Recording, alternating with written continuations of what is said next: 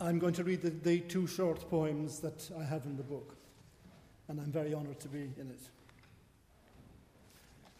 Tea Dolls. On their icy trips up Greenland, everyone took something, down to the two year old who, herself perched on someone else's back, carried a finger measured puppet full of tea. Viaticum would be the church's name for it essentials without which you can't go on. I can't remember which of us took what on the first flight to England, what small necessities to live on, after Jermac improbably, unprecedentedly, stubble kissed us all, me male as well as my sisters, and said, Dear Ling, I suppose we'll see them here no more.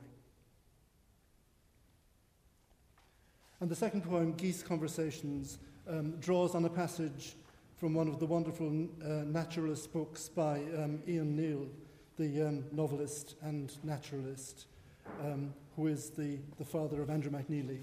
Um, Andrew's um, book on him is, is noted uh, by Andrew himself at the end of this book, and his, uh, his wife and daughter are here. We're all very pleased to see.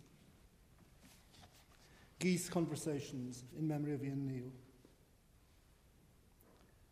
It would have been about this time of the year that we watched the field geese near Macroom grow restless, preparing to call out to the Canada geese flying overhead to regions of thick ribbed ice, far away from the Lee scheme's kindly reclaimed stretches.